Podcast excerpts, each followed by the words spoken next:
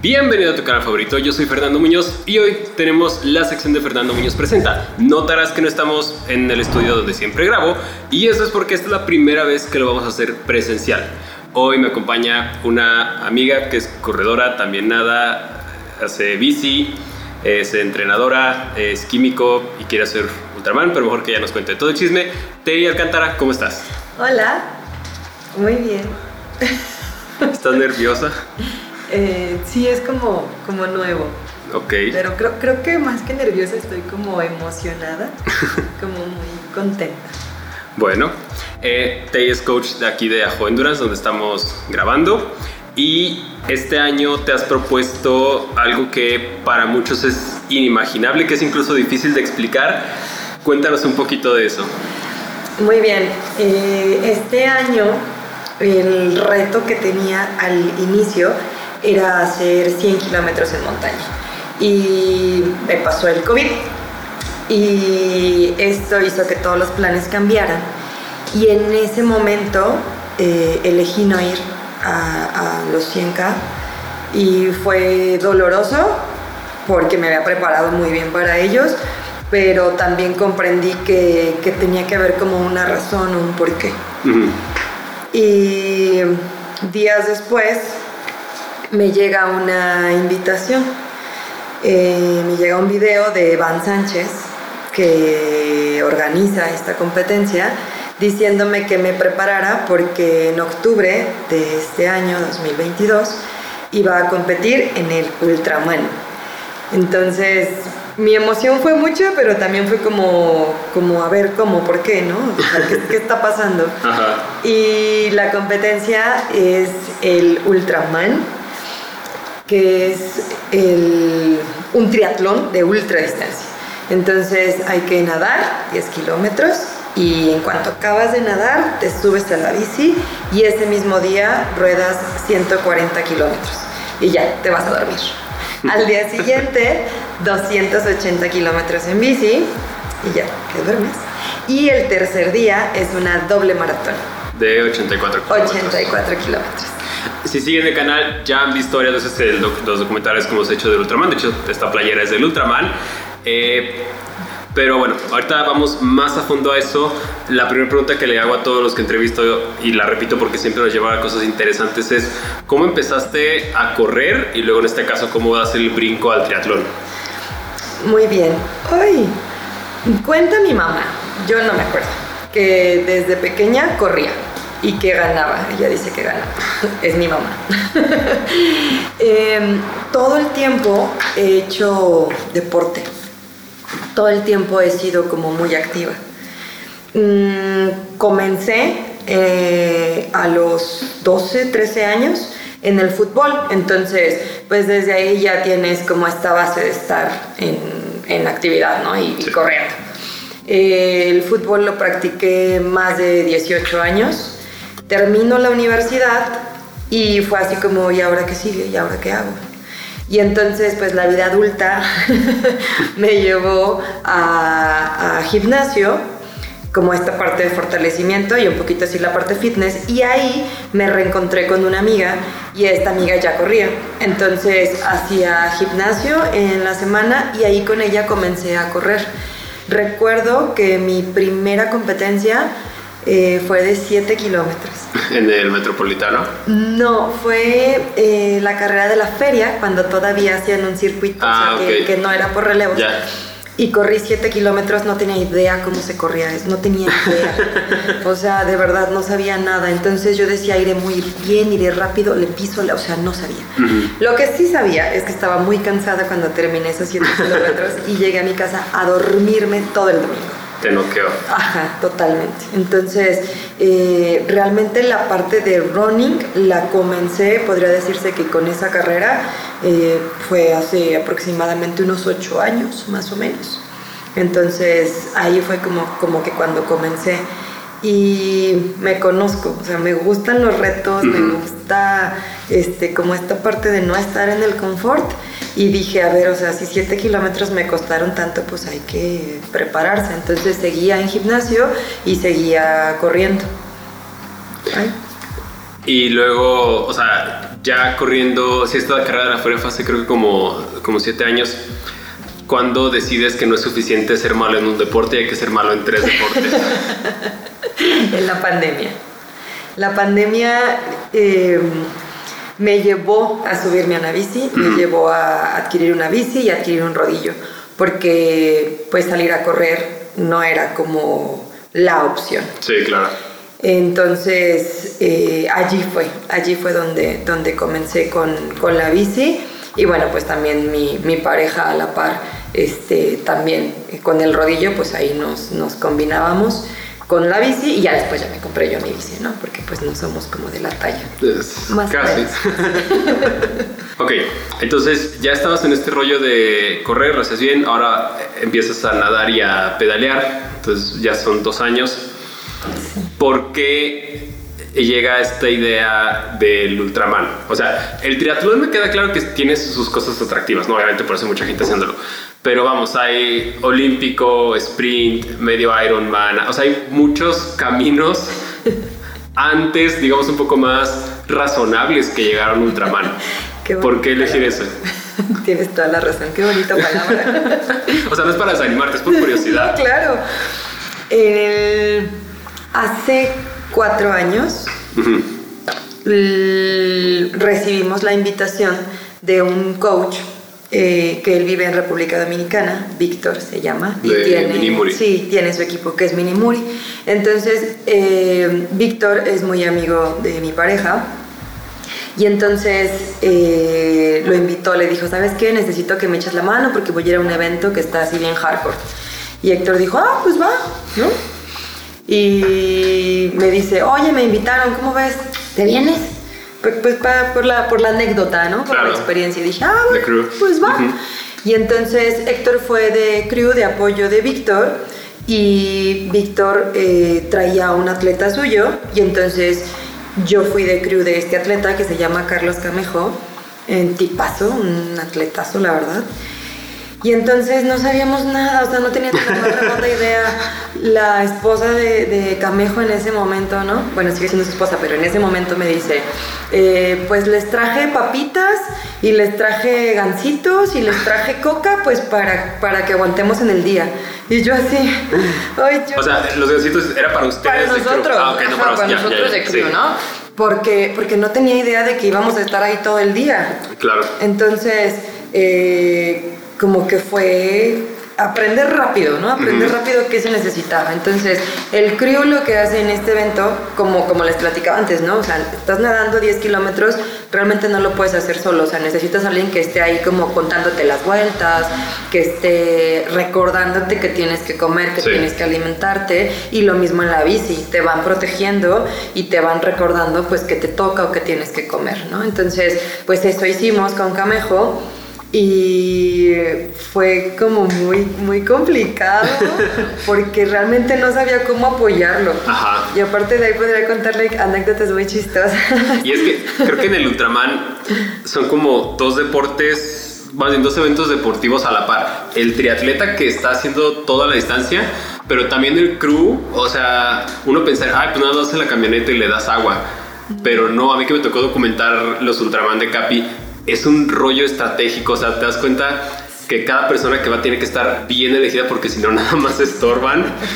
Eh, y creo que o sea, sí es algo igual de complicado que hacer un Ultraman. Sí, y, realmente como creo acabas molido, o sea, acabas igual de molido. El atleta hace su parte, ¿no? Pero el atleta solamente tiene que concentrarse en nadar, en pedalear y en correr. Sí. Eh, yo ahorita ya con los entrenamientos y que están más largos, eh, eh, me ha tocado ir literalmente solo con una persona que es la que me va cuidando y yo. Y entonces, pues la persona que solo me va cuidando es complicado que esté como cuidándome, manejando y preparando. Y, o sea, no. Entonces, eh, el atleta, yo en estos entrenamientos que me ha tocado como ir sola y es como, ay, ya es hora, ya me toca, ¿qué me toca? ¿Qué me como? ¿Qué? O sea, ir, ir, pensando en todo se te pierde la mente. Ajá, totalmente, se te pierde la mente. Totalmente. Entonces, el crío adicional de que está pensando todo eso, llega a preparar comida, a preparar ánforas, a día. preparar todo lo del siguiente día, porque el atleta solamente llega a bañarse, a sentarse en la mesa, ¿qué vamos a comer? y listo, comer e ir a descansar. Sí. Y todo el crew sigue trabajando para que el atleta, pues ahora sí que llegue lo mejor posible a la meta. Al atleta le toca prepararse, pero el crew, o sea, de verdad sin el crew no lo logras. Pero entonces, tienes esta experiencia de primera mano en el Ultraman, este fue 2018 o 17. 2018, no, déjame ver, 18 o 19. 18. 18. Sí. Sí, 2018. No, 2019, porque Capi lo hizo del 20. Ah, sí, Sí, Super. es cierto. ok, fue 2019. Fue 2019, ya, ya. Te toca vivir esto de primera mano y luego qué pasa. La verdad es que el evento me dejó marcado. Ujú. O sea, ese, en ese evento yo conocí a Fer Cantú y Fer Cantú me generó una inspiración y me generó como una, un, no sé, como un clic, ¿sabes? O sea, como ver cómo disfrutaba el evento, ver a Víctor competir el evento, ver de propia mano a Camejo, que como les decía antes es un atletazo, es un ex militar, o sea, ultra eh, maratonista, o sea, tremendo, y Camejo no terminó el evento. Entonces, o sea, tenía como muchos perfiles de mucha gente que me que de verdad me marcaron, o sea, me, me impactó de tal manera el evento que ese día dije, yo tengo que hacerlo. Ujú. O sea, yo quiero vivirlo. Pero para aquel entonces yo apenas estaba como en mis pininos de la ultradistancia. Entonces, claro que dije, no, o sea, pues. Es un no, camino largo. No, o sea, es un Sí. camino largo, no mañana, ¿no? El próximo año. ¿no? Entonces, eh, realmente fue ahí donde me, me hizo clic, me enamoró el evento. El evento, la organización.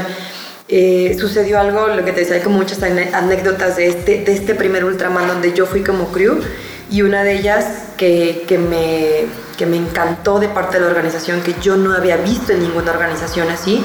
Acamejo sale de la natación en segundo o tercer lugar, o sea, le fue muy bien. Se sube a la bici y en el kilómetro 8 se le truena la biela. Ujú. Eh, la biela es, eh, o sea, está como, como este, esta parte de la bici y es como, como lo que sujeta el pedal. Ok. Se rompe la biela.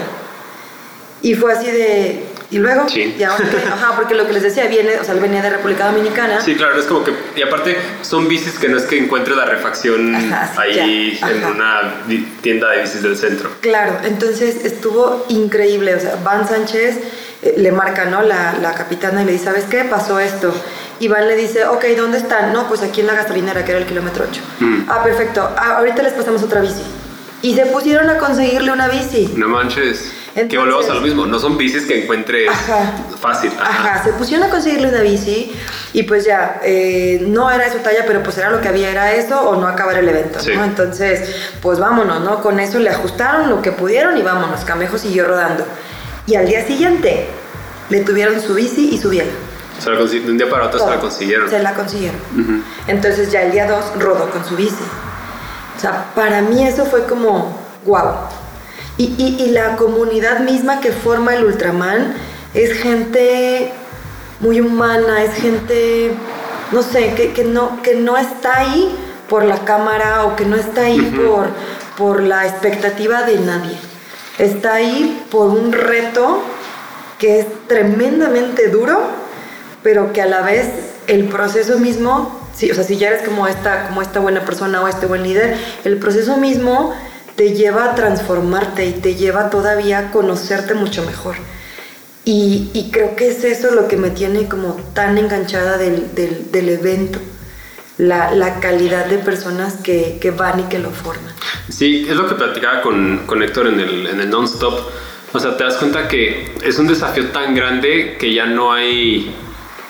O sea, no hay hueco como para lo que de repente vemos en otras carreras, ¿no? Como ese de estar contra las otras personas, sino que se hace como una familia de todos para que todos terminen y el que gane, qué chido, pero, pero todos son igual de importantes y todos, todos van al mismo objetivo. Es como que ya, ya pas- hay un umbral que ya cuando pasas de ciertos kilómetros ya lo demás ya te deja de importar. Totalmente. Es lo que yo sí me he fijado del Ultraman. Totalmente. Y justo ya el, el siguiente Ultraman, que fue el de Capi, eh, Híjole, igual, vivirlo como crew, ahora como crew principal, ¿no? Eh, también fue muy, muy enriquecedor, aprendí muchísimo del proceso. A la par en ese momento estaba haciendo eh, mi diplomado en nutrición, entonces fue padre como, como toda esta parte poder aplicarla y poder comprender muchísimo más a través del deporte, o sea, qué mejor que un evento que te requería como, como tanta logística. Y como bien lo dices, los atletas que iban llegando, o sea, nosotros íbamos y los recibíamos y cansadísimos, sí, pero, pero eran, o sea, de verdad, estás ahí por, híjole, por el gusto de ver esta satisfacción compartida. Hay una frase que tiene ahí justamente el Ultraman que dice, llegamos como extraños y nos vamos como familia. Claro. Y es totalmente cierto. Yo sigo hablando con Camejo y con su esposa. O sea, convivimos tres días tres días donde su esposa me vio hacer pipí, ¿sabes? Digo, ya si ahí no nos hacemos Sí, creo que ya cuando ves a alguien orinar ya pasas muchas barreras de confianza. Sí. Entonces, realmente es eso. O sea, este evento me tiene eh, enamorada, enamorada del, proceso, enamorada de la gente que, va y que lo conforma y también de la organización que lo hace, porque no es por hacerlo negocio es el gusto y la satisfacción justamente de ver cómo estas personas se transforman a través del, evento. Del evento. Eh, desde afuera creo que sería muy fácil juzgar. Es decir, pero ¿por qué quiere hacer un Ultraman? ¿Por qué no eh, hizo un Ironman? ¿Por qué no hizo como tener, eh, digamos, más repertorio de triatlones o más experiencia en este tipo de carreras? Antes de lanzarte al Ultraman. ¿Por qué, por, qué, lo tomaste? ¿Por qué elegiste ese camino? Digamos tan directo. Mm, yo pienso que tiene que ver con que mi primer contacto con triatlón fue este evento. y, y, ya desde, o sea, desde ese entonces yo te decía, ¿no? Ya estaba como en este proceso de, de la ultradistancia. Y entonces no es como de meritar y decir, ah, 50k bien fácil, ¿no? O 100k bien fácil. Porque realmente no, o sea, cada evento tiene lo suyo, ¿no? Y tiene su encanto y tiene su dificultad. Pero sí llegó como este momento en el que me preparé y hice mi 100k y todo, y acabé muy entera, muy bien, y dije, ¿y de aquí qué sigue, no? O sea, que, que, que, que sí. No pensé en ese momento en el Ultraman, o sea, realmente el Ultraman ha sido como lo que te decía, como, como un regalo, como, como una razón para, para continuar, pero creo que es eso, ese, ese, ese clic que, que, que, la organización me dio, que, mm, que, en distancias más cortas y en eventos que, que ya en este año ya, ya participé, sí. no me dan, no quiero decir que fueran menos o que no estuvieran bien o que, o que no las hubiera disfrutado, que la organización este, no, no fuera buena. Solamente creo que fue mi primer contacto. con el triatlón. Y entonces ya entendiendo que iba a ser el Ultraman, fue como, a ver, ya, a ver, échate sprints, eh, olímpico, ya hicimos 73, y bueno, el tiempo ya ahorita no me da para el Ironman, pero el entrenamiento sí va a salir. O sea, a lo mejor si te ofrecieran, si ahorita te dieran a elegir entre el, el Ultraman, el Ultra MX que organizaban o el Ultraman de Gales, seguirás yendo a este porque te enamoraste más de todo lo que involucra, o sea, no solo la distancia, sino, como decimos, la familia que es el Ultra MX. Sí, en este momento si me lo preguntas, sí. Sí, totalmente. Fíjate que para la entrevista estuve investigando y comparando datos, eh, hay un... En correr, o sea, vamos a tomar la base de correr, el porcentaje de corredores hombres y mujeres, hay más hombres, pero no es tanta la diferencia. Okay. En el Ultraman, viendo los resultados que hay, porque digo, no todas las organizaciones lo publican, pero la data disponible, el número de participantes mujeres va del 1 al 20%. En casos excepcionales llega a 40 de participantes. Y de finishers estamos hablando de que se queda en el 20, a veces 0. Con tanta diferencia, Que, o sea, lo hemos visto también. O sea, por ejemplo, en el, en el non-stop nada más había. En el non-stop solo estaba Michelle. Solo estaba Michelle porque tú de última hora no fue. No fue. ¿Cómo, ¿Cómo te sientes tú viendo tan, esta diferencia tan contrastada de participación? La verdad, Ajá. no había visto los números. O sea, No, digo, a lo mejor no tan a fondo, pero se ve. Bueno, ¿no? Ajá, pero, pero en esta parte que dices, no lo había pensado. O sea, estoy, es que sabes que estoy como, como tan concentrada y tan enfocada en, en, en el entrenamiento, en mejorar, en, en, o sea, sí, en ritmos, en conocerme. Ujú. Eh, porque, porque bien es cierto que la ultradistancia eh, la, la, la he estado trabajando, nunca he hecho un evento de esta magnitud. Sí. Entonces, eh, en la bici, por ejemplo, estoy como aprendiendo, te lo puedo compartir, o sea, con mi psicólogo es como eh, aprender a hablarme en la bici. Porque corriendo ya, ¿no? Perfectamente me platico. Ya tienes dominado. Ya, ya domino. Sí. Pero en la bici todo el tiempo iba pensando que me iba a morir o que me iba a caer o que de verdad. Porque, porque no estoy acostumbrada a la velocidad. ¿no? Y entonces este proceso me tiene como más, eh, como más concentrada en ello, que en si, que en si vamos, o sea, bueno, como que si voy a terminar, o que en cuántas terminamos, o que en qué lugar voy a quedar, o que cuántas mujeres somos.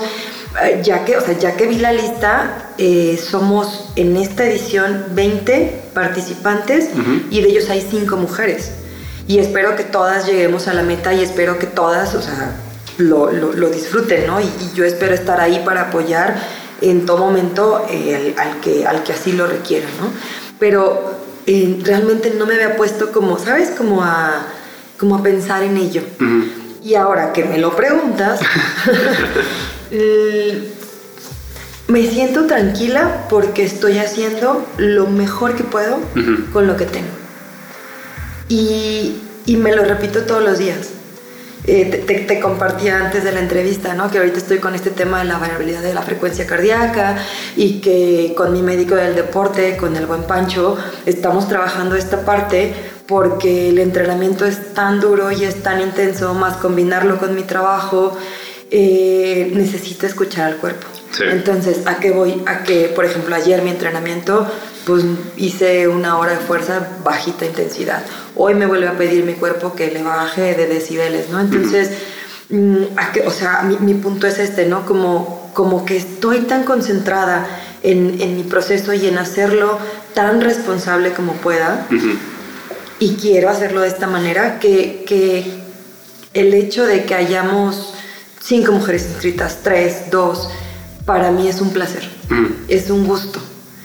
Y, y poder sentirme preparada y sentirme lista para competir, para competir y estar a la altura de ellas, o sea, porque otra cosa que no he hecho es como ponerme a investigar sus perfiles y ver, ¿y ella quién es? ¿Y qué Pero algunas ya las conoces, ¿no? De las que van a participar. No. Nadie. Fer Cantú no va a participar en este. No, Fer no viene. No, no, imagínate, viví ahí con Fer todo el rato. ¿Qué onda, Fer? ¿Qué me cuentas? no. Y, y justamente ha sido como esta parte de decir, o sea, tú te a lo tuyo, concentrada, échale mucha cabeza, échale mucho corazón y es así, mira, día a día, día a día. Probablemente ya que baje la carga de entrenamiento, Ya te vas a preocupar por cosas más Probablemente mundanas. ya me preocuparé como, como un poquito más por Ajá. estos, por estos temas, ¿no? Pero realmente no, no, no. O sea, me siento tranquila por lo que yo estoy haciendo. Y tú como, como mujer, ¿qué desafíos has encontrado en este proceso de preparación? Híjole. mm, honestamente, el, el combinar como el tema de casa, limpieza, alimentación, ¿no? Y, y- y el encontrar como este equilibrio y este apoyo, ¿no? O sea, ahorita mi pareja me dice, tú ni te preocupes, o sea, yo me encargo, yo me Y encargo. la casa bien sucia. Este, yo me encargo de la comida. no, yo me encargo como de, de- de mi alimentación. O sea, tú a lo, tú a lo tuyo, tú por mí no, no, te, no te conflictúes. Por ejemplo, en, o sea, en mi caso, yo te, no tengo hijos.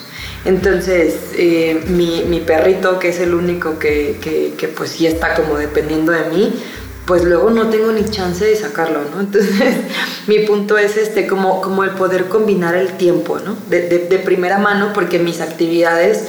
Eh, adicionales al trabajo, pues tienen que ver ahí con un poquito con la casa. Esa es como la, la primera parte. O a lo mejor la que se me viene como más rápido, ¿no? Y en segunda, mmm, híjole, es que no tengo como una competencia en sí, ¿sabes? Eh, a final de cuentas me pasa igual corriendo, que si voy en la bici y rebaso a alguien y es hombre, o sea, es como que quiero ir y alcanzarme y Claro, sí, me toca ver un chorro en carreras que va un güey corriendo y por ahí solo pasa una mujer y le empieza a acelerar para alcanzarla. Uh -huh.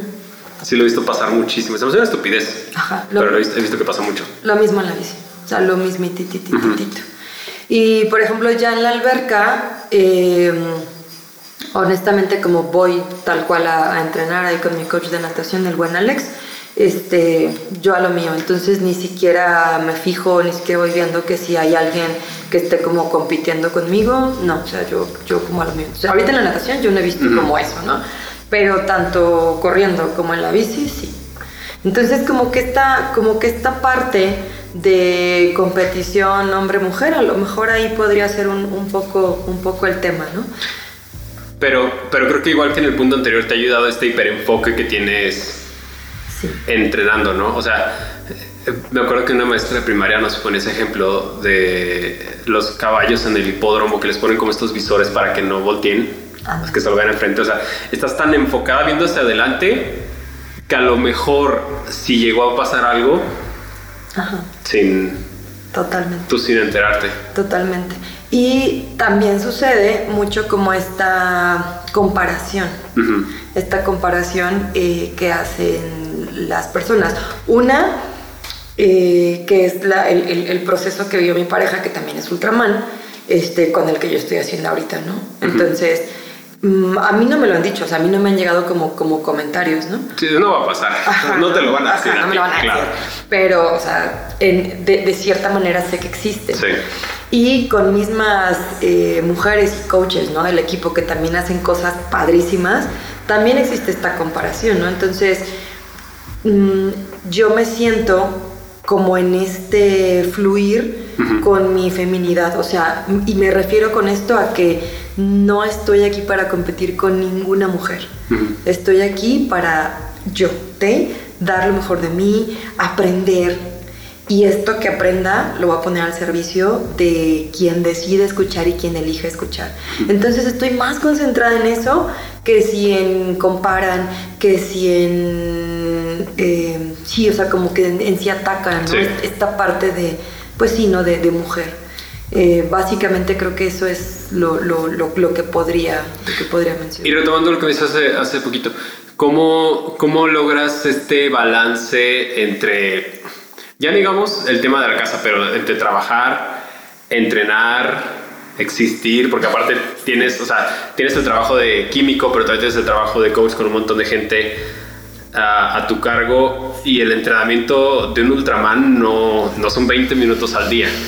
O sea, ¿qué, ¿cuánto entrenas en una semana en promedio? 20 no, horas. En horas, 20 horas a la semana. ¿Cómo sacas tiempo de todo lo que tienes que hacer y funcionar.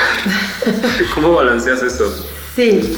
Eh, híjole, la verdad es que primero tengo que agradecer tremendamente a Juanchín y Nora y Héctor, uh -huh. quienes son el, el, ahora sí que el pilar que de, de mi apoyo, ¿no? Entonces yo no lograría como lanzarme a la natación o lanzarme a rodar porque son muchas horas, sí. si ellos no estuvieran como soportando esta parte del negocio, ¿no? de, de, de procurar el negocio.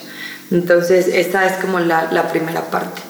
Eh, la segunda en mi trabajo, tengo un compañero que es como muy empático conmigo y cuando llego muy cansada, sí me dice así como, tú tranqui, yo me encargo, ¿sabes? Entonces, eh, la verdad es que he encontrado mucho apoyo, uh -huh. he encontrado mucho apoyo en, en mi círculo primario. Entonces, eh, esa es como la, la, primera parte. sin ese apoyo no sería igual de, como de llevadero, porque fácil no es, ¿no?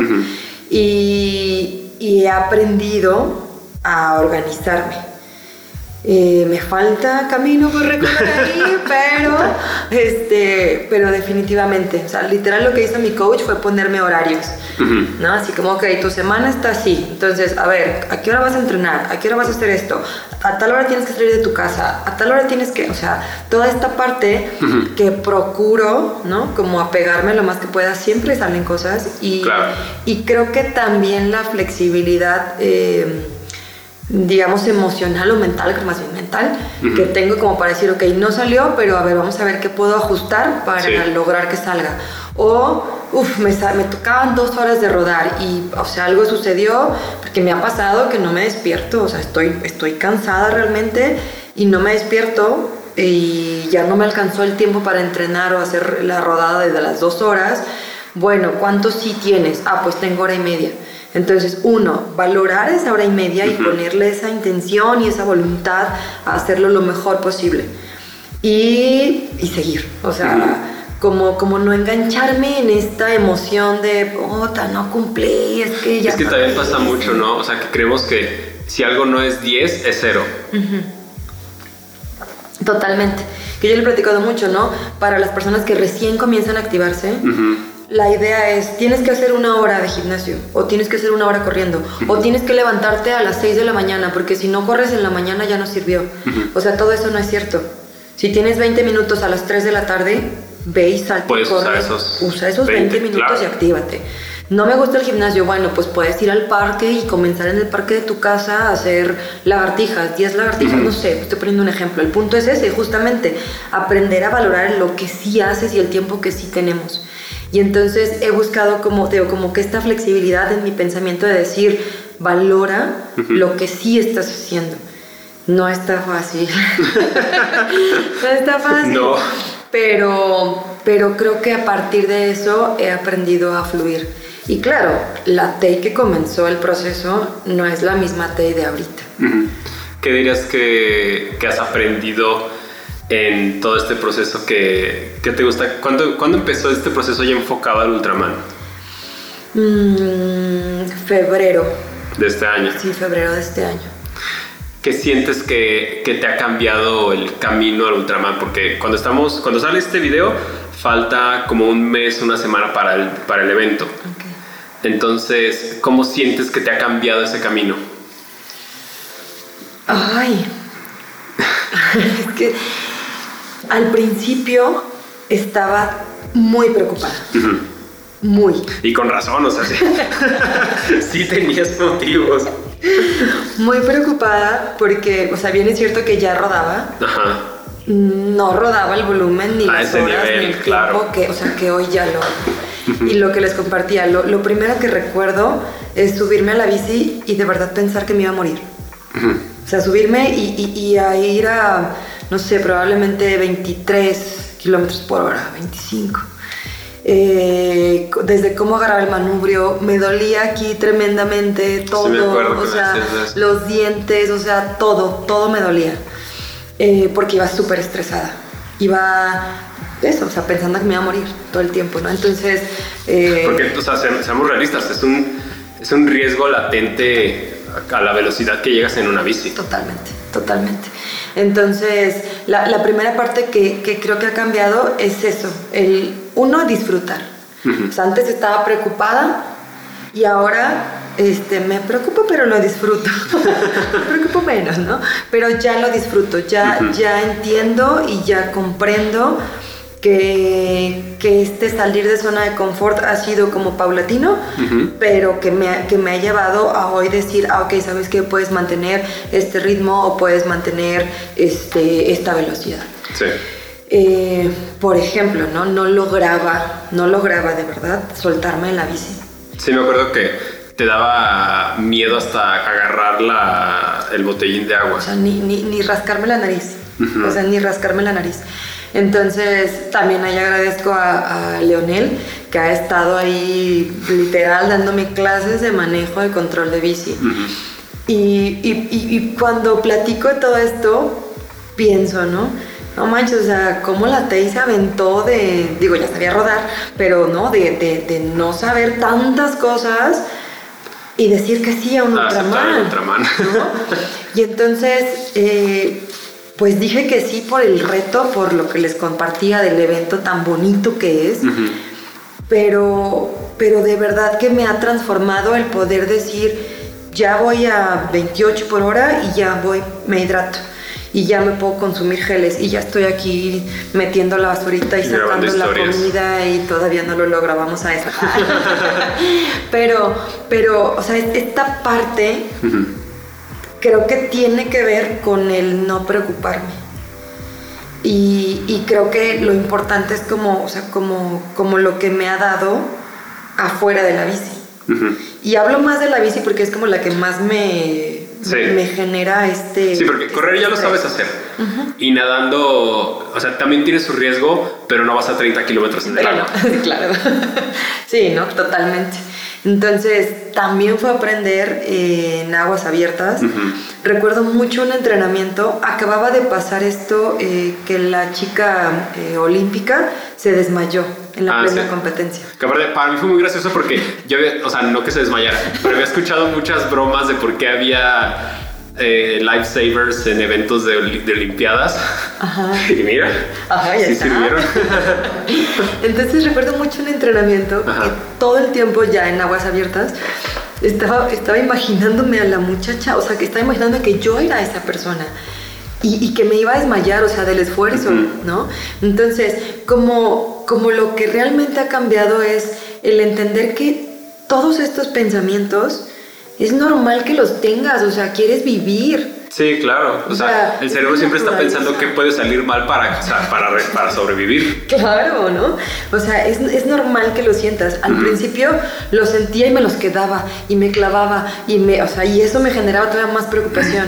Y ahorita vienen esos pensamientos y digo, tranquila, estás entrenando, tranquila, eh, recuerda y me regreso a la técnica, ¿no? En natación. A ver, recuerda, ¿qué tengo que hacer? Brazo, no sé qué, respiración, eh, abdomen, glúteo, patada, o sea, ¿sabes? Y ya cuando voy con eso, vuelvo a fluir. Es como, a ver, tranquila, sí lo sabes hacer. ¿no? En la bici, ya no pienso que me voy a morir. Ya, ya, ya me voy, o sea, de verdad voy gritando como con euforia, ¿no? Sí. En las bajadas ya grito con euforia de disfrutarlas. Y, y en el camino, ¿no? Ya cuando son entrenamientos más largos, ya voy cantando. Eh, voy, les prometo, voy diciéndome dos mantras, ¿no? El primero es como el aquí y ahora. Porque como nos pasa corriendo, de repente te vas a algún lado, ¿no? Y te acuerdas de algo así. Y corriendo, pues te caes, ¿no? Y ya. Pero en la bici no puedo Te hacer eso. Entonces, cuando me pasa eso, me acuerdo y digo, aquí y ahora, aquí y ahora. Ujú. Es el primero. Y el segundo, me repito y hablo con mi bici. Y me digo, eres una chingona. Si yo no me lo digo, ¿por qué espero que los demás lo hagan? Ujú. Digo, yo no lo espero, porque yo ya me lo digo. Sí. Y porque yo ya lo sé. Y, y no lo digo desde este ego de, ah, soy una. No. No, pero como de reconocerte. Ajá, es como de reconocer, de, a ver, güey, o sea, esto que estás haciendo es uno, porque quieres, y dos, porque lo disfrutas. De ahí en más, todo lo demás ya es ganancia, ¿ok? Pero, pero todo esto lo hago como un regalo para mí. Totalmente. Sí, no tendría sentido matarte entrenando 20 horas a la semana y balancear toda tu vida y dejar de hacer cosas y mover todo si no te gusta. Totalmente. O sea, porque vamos, no es como que el ganador del Ultraman le den 2 millones de dólares. No, creo que me dan una medalla. Ajá, o sea, creo que ni siquiera van a ganar dinero del Sí, Ultraman. Un trofeo y las gracias. Ajá. Claro, claro. Y, y todo esto que, que me comentas que has aprendido y que te ha cambiado este camino, ¿cómo, lo, ¿cómo te ha servido en otras áreas de tu vida que no sea el deporte? Justamente. Mm, me gusta mucho esto aprendido porque ahora veo la vida mucho más fácil. Ujú. Y situaciones que me pasan en el trabajo, de verdad que mi compañero me dice que soy bien zen. Y yo, no, no es que sea zen, pero, o sea, vengo de, ¿sabes? No sé, ¿no? De ir a rodar eh, seis horas y mi vida estuvo en peligro y, ¿sabes? O sea, hice cosas bien padres como para venir y amargarme y preocuparme por X, Y, Z que pueda suceder. No. O sea, créeme, tiene solución. Claro. ¿No? Esa es la, la, primera. Y en segunda, creo que es de lo que más me ha costado el dejarme ayudar. Me cuesta mucho trabajo el pedir ayuda y el dejarme ayudar. Entonces, creo que esta parte de, aprender a recibir algo que, yo estoy 200% dispuesta a dar, esta parte ha sido, creo que, la más compleja. Y por último, el escucharme y sentirme y disfrutarme, como bien dices, no solo en la vicio, no solo nadando, no solo corriendo, sino cuando estoy comiendo, cuando estoy leyendo un libro, ¿no? cuando estoy leyendo mi libro. Eh, como que esta parte me ha hecho mucho más sensitiva a, mi día a día. Comprender que solamente tengo el día de hoy. Mañana, quién sabe. Y puede sonar como muy trillado, ¿no? O sea, lo hemos escuchado chingo de veces, pero realmente hasta que lo haces consciente. No, pero es que te iba a decir, hay cosas que podemos escuchar mil veces, pero a lo mejor necesitas escucharlo en la configuración correcta o pasar o, aplicarlo en tu entorno para que te haga sentido. Claro, sí. Creo, creo que todo, todo, todo este conjunto me hace hoy sentirme más fuerte. O sea, en, en, mis emociones, en mi cabeza, en mis pensamientos. Y, o sea, ahorita la gente me dice, ay, te, te ves más fuerte. Yo me veo igual, ¿no? O sea, pues me veo diario. Pero sí me dicen, ¿no? Sí te ves como más, este, como, sí, como más fuerte, ¿no? Y yo digo, ok, gracias, pues espero que, que se refleje. Que funcione, porque si no. espero que se refleje, ¿no? En esas eh, máximo 36 horas para terminar, ¿no? Y, y has sentido que la gente, hablabas ahorita de tu círculo primario, ¿has sentido que también ha cambiado como parte de este proceso? Mm, ay, híjole. Ah. O bueno, o mejor dicho, tu relación con tu círculo primario, ¿sientes que ha cambiado? Sí, mi relación sí. Sí, totalmente. justamente creo que me he hecho más agradecida. O sea, yo sentía que ya lo era y hoy veo que, pues eso, que siempre se puede mejorar y ahora me siento como mucho más agradecida, como disfrutar mucho más de estas pequeñas cosas que obviamos y creo que esta, esta parte sí se ha hecho que mi, que mi relación sea como más íntima, más estrecha. Sí, porque ahorita que mencionado lo de que te cuesta recibir ayuda, creo que es una, una característica curiosa de la gente que ayuda mucho, es que no les gusta recibir ayuda, les cuesta. mucho. No, pero bien lo dices al inicio, un evento de este tamaño es imposible que lo hagas sin ayuda. O sea, desde que es obligatorio tener un crew para participar, eh, pero también como dices en la preparación es imposible organizar todo esto si nadie te está, te está eh, ayudando. Sí, totalmente. Y ahorita que como que falta un mes y cachito para el evento, eh, estás como en la etapa de mayor volumen y luego ya empiezas a bajar, ¿cómo te sientes? Hoy ya me siento lista. Hoy me siento lista para este mes de volumen. Terminando el mes de volumen, me vuelves a preguntar. Ah, no te. Terminando el mes de volumen, eh, básicamente es afinar detalles. Eh, y, me gustaría mucho compartirte esta, esta parte en la que el proceso, como me dices, ¿cuándo inició? En febrero. Pero creo que la parte más crítica fue como hace un mes más o menos, donde me puse súper como estresada, como súper piqui, súper preocupada, porque yo no veía que rodara más de tres horas. Sí, me acuerdo que me comentaste. O sea, yo no, no, no veía eso. Y yo decía, este, coach, ¿y como para cuándo, no? O sea, yo ya quería. Y entonces mi coach literal me dijo así como, pues haz lo que quieras. este, él sabía que iba a hacer lo que quisiera de manera responsable, pero, pero mi punto es que, o sea, que sí en ese, en ese lapso me puse muy como intensa, preocupada, porque yo ya quería como, como saber que todo lo que había hecho sí estaba funcionando. Sí. Y entonces ahí me fui a, a- bueno, en la, en la natación, gracias al, al coach Alex, la verdad es que me siento mucho más tranquila y, y sé que ese- esos 10 kilómetros van a salir. O sea, esa parte estoy muy tranquila, solamente hay que seguir entrenando, ¿no? Sí. Y ya en la bici, a partir de esa rodada hice 5 horas y literal nos fuimos Karina y yo solitas, que es lo que te decía, ir pensando, muy complicado. Sí. Este, pero bueno, ¿no? Nos fuimos, ella me, me guió todo el camino, estuvo atrás de mí las 5 horas. Terminé esas 5 horas y dije, ok, sí, sí, sí estoy lista. Ujú. Y ya le dije a mi coach, sí, coach, estoy lista, no te creas, desborrado es todo. Pero como también este, este proceso me ha reafirmado la importancia de creer en ti. O sea, lo que te digo, no lo escuchas un chingo de veces y dices, sí, sí, creo en ti. No, espérate, o sea, aplícalo. Sí. no, aplícalo. Y, y creo que antes de esa rodada yo no lo creía. O sea, yo no creía que, sí, o sea, sí será, sí, sí, de verdad. Sí lo voy a hacer. Es que, ¿sabes cómo se me imagina? ¿Te ha pasado cuando haces un road trip muy largo? Que llega un punto en el que cami- el camino se vuelve tan tedioso que sientes que no vas a llegar. Sí.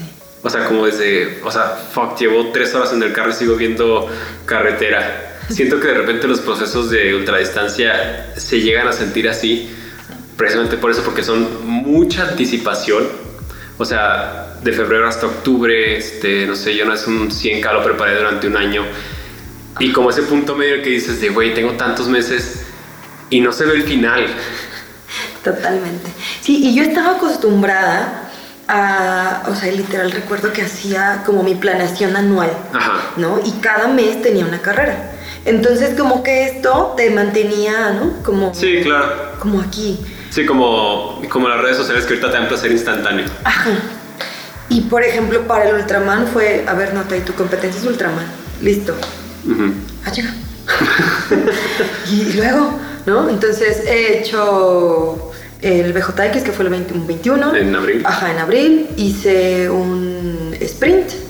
Y luego hice un olímpico y eso lo hice pues porque tenía ganas, ¿no? O sea, no estaba en mi plan, pero dije, bueno, pues es un olímpico, ¿no? O sea, sí sirve. Y ya de ahí salió el Tri BJX, ahora el de 70.3. Ujú. Y mi coach me dijo, no, sí, dale, o sea, te va a servir de experiencia, ¿no? Y listo. O sea, es todo lo que, lo que he hecho, muy enfocado a triatlón.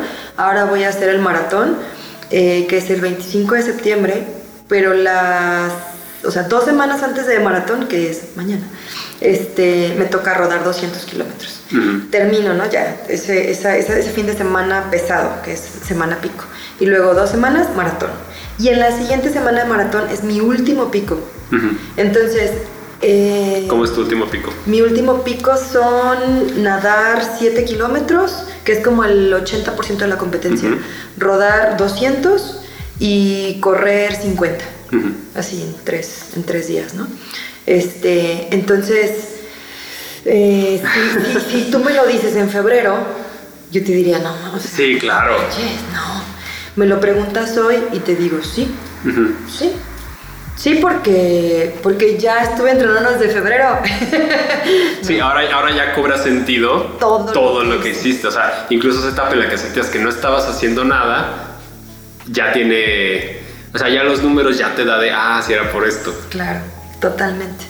Y, y, por ejemplo, igual me gustaría mucho compartirte a la par de, de esta parte deportiva, me puse un reto como personal eh, fuera del deporte, ¿no? Porque dije, a ver, o sea, está muy padre, pero ¿y la vida qué, no? y entonces es, es algo personal que hice, me puse el reto de leer un libro por mes. Ujú. ¿no? Porque también es como esta parte de si está muy chido el deporte te- y luego, o sea, hay que nutrir y hay que Sí. hacer, ¿no? Y, y ahí voy, ahí voy con, con mis dos retos. ¿Qué estás leyendo ahorita? Ahorita eh, se llama mm, Líder sin cargo, Ok. De Robin Shiman, creo que es Shiman, Shiman, no me acuerdo cómo se pronuncia. ¿Cuántos llevas además de ese? Llevo tres. ¿También de liderazgo? Sí, de liderazgo y leí uno de un perrito muy bonito. Está narrado por el perrito y su, y su dueño es un conductor de autos de velocidad. Fíjate que yo también ahorita que agarré las vacaciones del canal, me di cuenta, yo antes leía tres libros al mes y lo hablaba con, con un amigo y le dije, de repente ya dejé de leer. o sea, me ocupé con un chorro de cosas y empecé a leer el de Salva al Gato, que es un libro de guionismo, El héroe de las mil caras, que es de psicología aplicada a guionismo, y How to, Be, How to Build a Race Car, que es de Adrian Newell, que diseñó coche de Red Bull. Si de repente dejas de, de leer, como que te ciclas en las ideas que ya tienes, y yo siento que cuando lees es como actualizar tu software. Totalmente. Como si fueras una computadora. Y es bien fácil dejar de hacerlo. Totalmente. Entonces sí, creo que sí. Sí es un buen reto, Tay. Sí. O sea, yo encantada en la vida, como dices, ¿no? Me, me, fascinaría ponerme el reto de uno, a lo mejor hasta uno por semana o uno cada 15 días, ¿no? Pero fui realista y dije, a ver, Tay. Ahorita. O sea, ahorita vamos como a retomar el, el, el gusto que lo tengo, me fascina leer pero este, este compromiso de hacerlo, ¿no? Porque también he notado, no sé si, si, si, lo has notado, que cuando nos comprometemos como con alguien más, ya, o sea, sí lo haces y perfecto, pero luego cuando te comprometes contigo... Te das muchas cosas. Te, ajá, te das el derecho de quedarte, de, de fallarte. Sí. creo que es eso, te das el derecho de fallarte. Y, y, para no hacerlo, me, me, puse de acuerdo con Pavel. Pavel, me pones ahí el relojito. Entonces estamos a la par leyendo un libro. Él, él, lee como tres o cuatro, ¿no? Pero ahí está conmigo compartiendo el libro que lee, que lee y yo leo uno. Y ya, ¿cómo vas? No, pues bien, ¿no? Así, ¿no? Eh, pero ya tenemos como, o sea, tengo como este compromiso sí conmigo, pero te digo, como para no fallarle, me ayuda tantito el Pavel, ¿no? Entonces, sí, totalmente decidí, decidí como ponerme este, este reto extra a, a, lo deportivo. Y ahorita lo hemos comentado a lo largo de la entrevista. Tu pareja Capi también es Ultraman, ya lo han visto tres veces aquí en el canal. ¿Sientes que eso influyó en lo que estás haciendo? Porque te lo comentaba hace un par de semanas que platicamos. Desde afuera muchos podrían pensar que lo estás haciendo como por imitación ¿Cómo te sientes tú con ese tema? Eh, al principio sí era recibir estos comentarios de, ay, la telecopia, ¿no? O ay, la Capi 2. que hasta cierto punto es obvio porque es la persona con la que duermes. con la que más convivo, por supuesto. Eh, pero vuelvo al, al, primer punto que les compartía, realmente es el evento. O sea, el evento desde que yo lo vi, yo dije, yo lo quiero hacer. O sea, es muy inspirador. Y en ese entonces no tenía las herramientas, no tenía ni bici, ni idea de la nadada, o sea, ya sabía nadar, pero, o sea... No, ahogarte. Ah, mándale, ya sabía no ahogarme. este, y entonces, claro que, que influyó y sigue influyendo porque en este momento su expertise me da paz, o sea, me da mucha tranquilidad. Y al inicio, cuando él comenzó a hacerlo, híjole, o sea, la persona que comenzó a entrenar para el Ultraman es otra persona a la que termina el Ultraman. Y entonces ver ese crecimiento mm, para mí fue muy inspirador. Mm. Y, y, sigue siéndolo porque sigue haciendo locuras y sigue retándose. Pero, pero realmente claro que influye de una manera muy positiva. Eh, yo te lo compartí en ese momento y, y, me lo dijiste y concuerdo, no tengo que convencer a nadie porque yo sé la razón y yo sé el motivo por el que estoy haciendo esto y, y tiene que ver con algo muy mío, muy personal. Sí, Capi influye, sí, Capi me inspira, pero Capi no viene y rueda por mí, Capi no viene y, y, nada por mí y Capi no va a hacer el evento por mí. Claro. O sea, quien lo va a hacer soy yo y quien eligió eh, vivir ¿no? Y, hacerse callito en las pompas. este, pues fui yo, ¿no? Entonces, realmente eh, la parte en la que influye es en, seguir inspirándome y, en, y en apoyarme. Realmente esa es la parte en la que, en la que influye. Entonces, estás haciendo el evento porque te, te inspiró y te jaló el ver la cohesión y todo el relajo que se hizo en esa vez que apoyaste a los de, de 2019. Pero, pero, ¿para qué lo estás haciendo ahora? ¿Para qué lo estoy haciendo ahora? O sea, ¿cuál es la necesidad? De ahora. De cambiar toda tu vida. de invertirle un dineral, o sea, no es barato ser Ultraman. No es barato.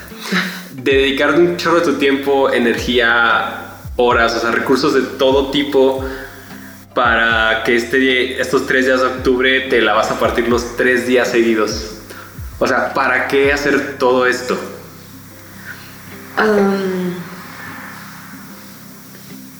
Tengo, bueno, estamos por cumplir mm, cuatro años de pareja Héctor y yo.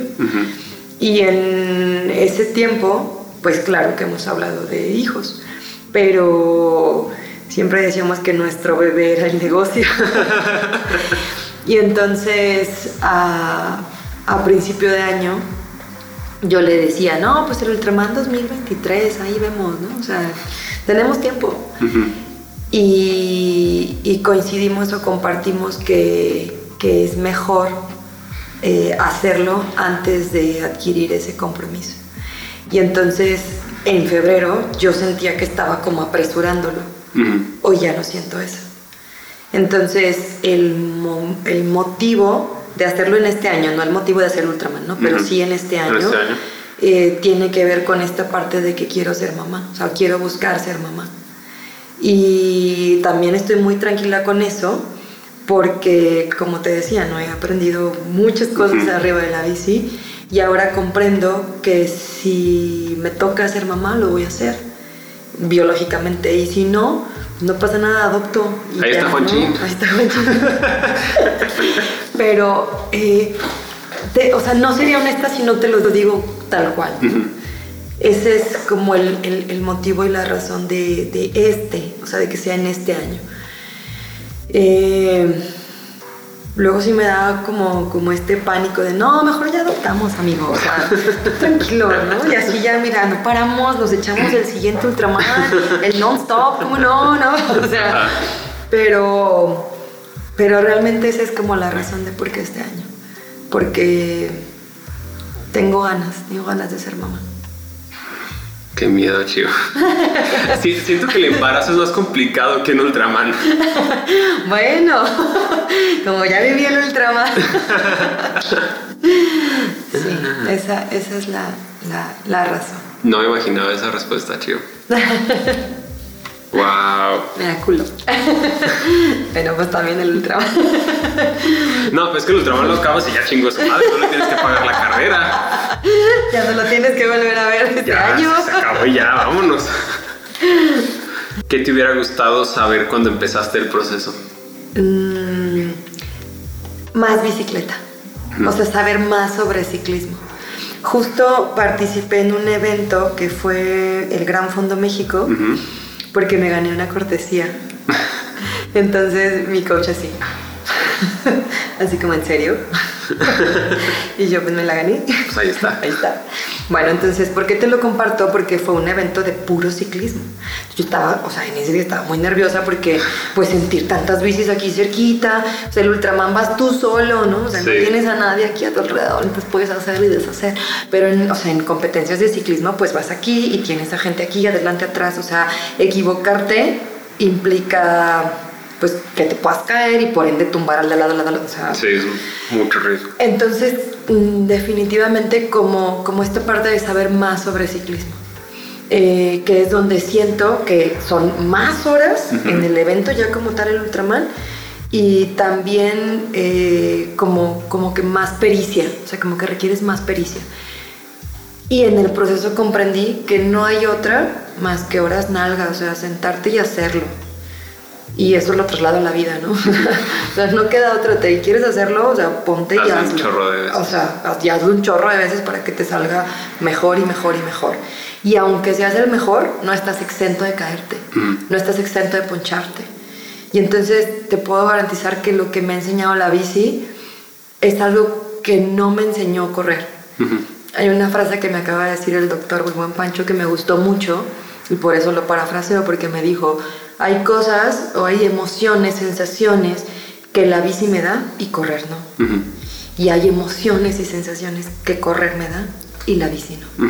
Entonces, ¿por qué ser malo en un deporte cuando se puede ser malo, en tres? me acuerdo, ahorita me acordé de una, una estrofa de una canción de Macklemore que dice los grandes pintores no nacieron siendo grandes, se hicieron grandes porque pintaron mucho. ¿No? Y creo que se aplica para todos. Hay cosas que puedes aprender en la teoría, pero solo se va a perfeccionar haciéndolo una y otra y otra y otra y otra y otra y otra y otra. Y chorro de esos. Este es el video 602. ¿Sabes? ¿Y qué te gusta? Es que me gustaría que pedirte como un... Más bien, ¿qué, te gustaría decir eh, a otras mujeres? Y digo mujeres en específico porque siento que de alguna manera, a lo mejor tú no lo notas, hay muchas mujeres que te ven como hacia arriba, en un sentido de respeto, y que puede, lo que tú digas puede llegarles mucho. ¿Sabes? ¿Qué te gustaría decirle a las mujeres, o vamos a dejarlo en personas, que a lo mejor se sienten como tú al principio? con todos esos miedos, esas preocupaciones, todo eso que, a lo mejor están como tú en la bici avanzando, pero tensionados y con miedo. Mm, creo que aplicaría lo que ahora aplico en la bici. El decirte en voz alta y el escuchar tu propia voz, donde lo que hagas es reconocerte. Eres chingona, eres fuerte, eres poderosa y creértelo no, lo que te decía, no desde el ego, porque no es para subirme a un ladrillo, sino es para confiar en que puedo. Y entonces mi mensaje como primero, ¿no? Para la mujer es eso, el, eres perfecta, así como estás, así como estás. Que el gordito, el gordito está perfecto, ¿no? Que mis estrías, ¿no? Están perfectas dejar de comparar a la de enfrente conmigo. Dejar de ver si ella hace más o dejar de ver que yo hice menos. Sencillamente hacer, porque te nace, porque puedes, porque quieres y porque eres capaz. Dejar de compararte. Confiar, confiar en, ti. Eso como, como mujer. Así estás perfecta, eres perfecta. Y, el proceso mismo me ha enseñado esto, como bien dices, ¿no? Al principio todos tenemos miedo, chingo. Y todo el tiempo puedes estar como tenso y preocupado y, que, se te va el sueño, ¿no? Soñar que te caes de la bici, soñar este, que, no sé, el negocio eh, que querías no salió, o que no va a salir, ¿no? O que el cliente, o que las ventas, o que el dinero, o que, o sea, muchísimas preocupaciones. Pero nada de eso es real, nada de eso es real. Lo único de verdad real es el aquí y el ahora, que sí tengo y que sí puedo hacer. Es lo que te decía, si yo me pongo a pensar en febrero, no, no te la creo. Claro. O sea, no, no, no me la creo. Pero ¿qué sucedió de febrero aquí? Un día a la vez, un día a la vez, un día a la vez, un día a la vez. Sí, como decías, si en febrero te decían que tu último pico iba a ser ese de de tres días de nadar siete, pedalear 200 y correr 50 lo hubieras visto imposible. Pero el ir avanzando de cachito en cachito, como cuando subes las escaleras, fue lo que te llevó a que lo vieras como que así, ah, pues es el entrenamiento que toca y se hace. Y, justamente, fíjate, esta parte que te compartía de los libros, digo, nada es este, casualidad, todo es causalidad. Un libro que leí se llama La ligera ventaja. Y este libro me hizo como darle ese giro a todo lo que estaba sucediendo. Y justamente es eso, ¿no? El, el, superpoder de hacer un poquito todos los días. Entonces confía en ese poquito de todos los días, porque todos los días estás poniendo un ladrillo, todos los días estás construyendo ese castillo, esa casa, ese imperio que quieres, pero ninguno comenzó como con la pared ya lista, ¿no? O sea, no, todos, todos comenzaron con un ladrillito, un ladrillito. Confía en eso. Sí, claro, o sea, a lo mejor en este ejemplo de la pared, a, a la semana que, que pones siete ladrillos no se ve gran cosa. Pero si ya al mes hay 30 ladrillitos, ya va agarrando forma, ¿no? Y ya pasando y ya está toda la pared, o sea, va, va sumando poco a poco, pero va sumando cualquier cosita que sumes hacia arriba. Exacto, y el mensaje justamente es eso, yo se lo digo mucho a mis atletas, porque es de, no, es que no entrené porque decía una hora y pues no tenía una hora y yo, ¿cuánto tenías? 20 minutos, y luego, Ajá. haces 20 minutos. Y son igual de Es valiosos, ajá, son igual de valiosos si le pones enfoque y si lo haces, pero mira, o sea, bien, ¿no? O sea, bien, bien hechecitos. Y, y justamente es esta parte, el valorar que lo pequeño nunca es pequeño, nunca. Hazlo. Muy bien, Tay. ¿Algo con lo que te guste concluir esta plática? Este, Puedes decir lo que quieras. ay, a ver, déjame pensar qué me gustaría decir. ¿Qué más me gustaría decir? Creo mucho, mucho en lo que el deporte hace por las personas. Y hablo en general, o sea, hablo en general del deporte. Para mí, el fútbol en su momento me salvó de, pues, de una adolescencia que, que pude haber tenido drogas, que pude haber tenido alcohol. O sea, yo estaba mucho más concentrada en, en lo emocionante que era ir El a jugar y compartir con mis compañeras que en otra cosa. Sí. Eh, después, ¿no? Ya, ya esta parte del, del atletismo y del gimnasio ha sido como, como una constante que me ha dado muchas herramientas.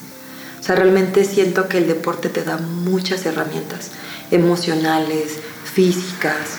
eh, y, y, y esa sería como, como realmente mi mensaje. El deporte que quieras, pero, pero hazlo. O sea, hazlo y sobre todo pues que te nazca. Buscando salir de esta zona de confort. Porque en la zona de confort no crece nada. Absolutamente nada. Muy bien, Tay. Gracias por invitarnos aquí a Jo.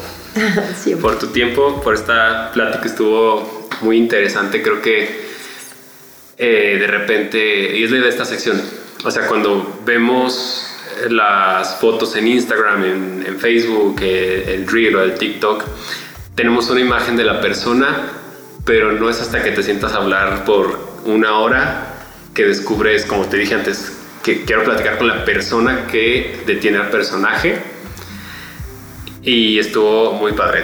Muchas, Muchas gracias. Quien te quiera seguir te puede seguir como Gracias. En redes sociales como Tei Atleta y punto. perfecto. Igual aquí te los dejo en la descripción.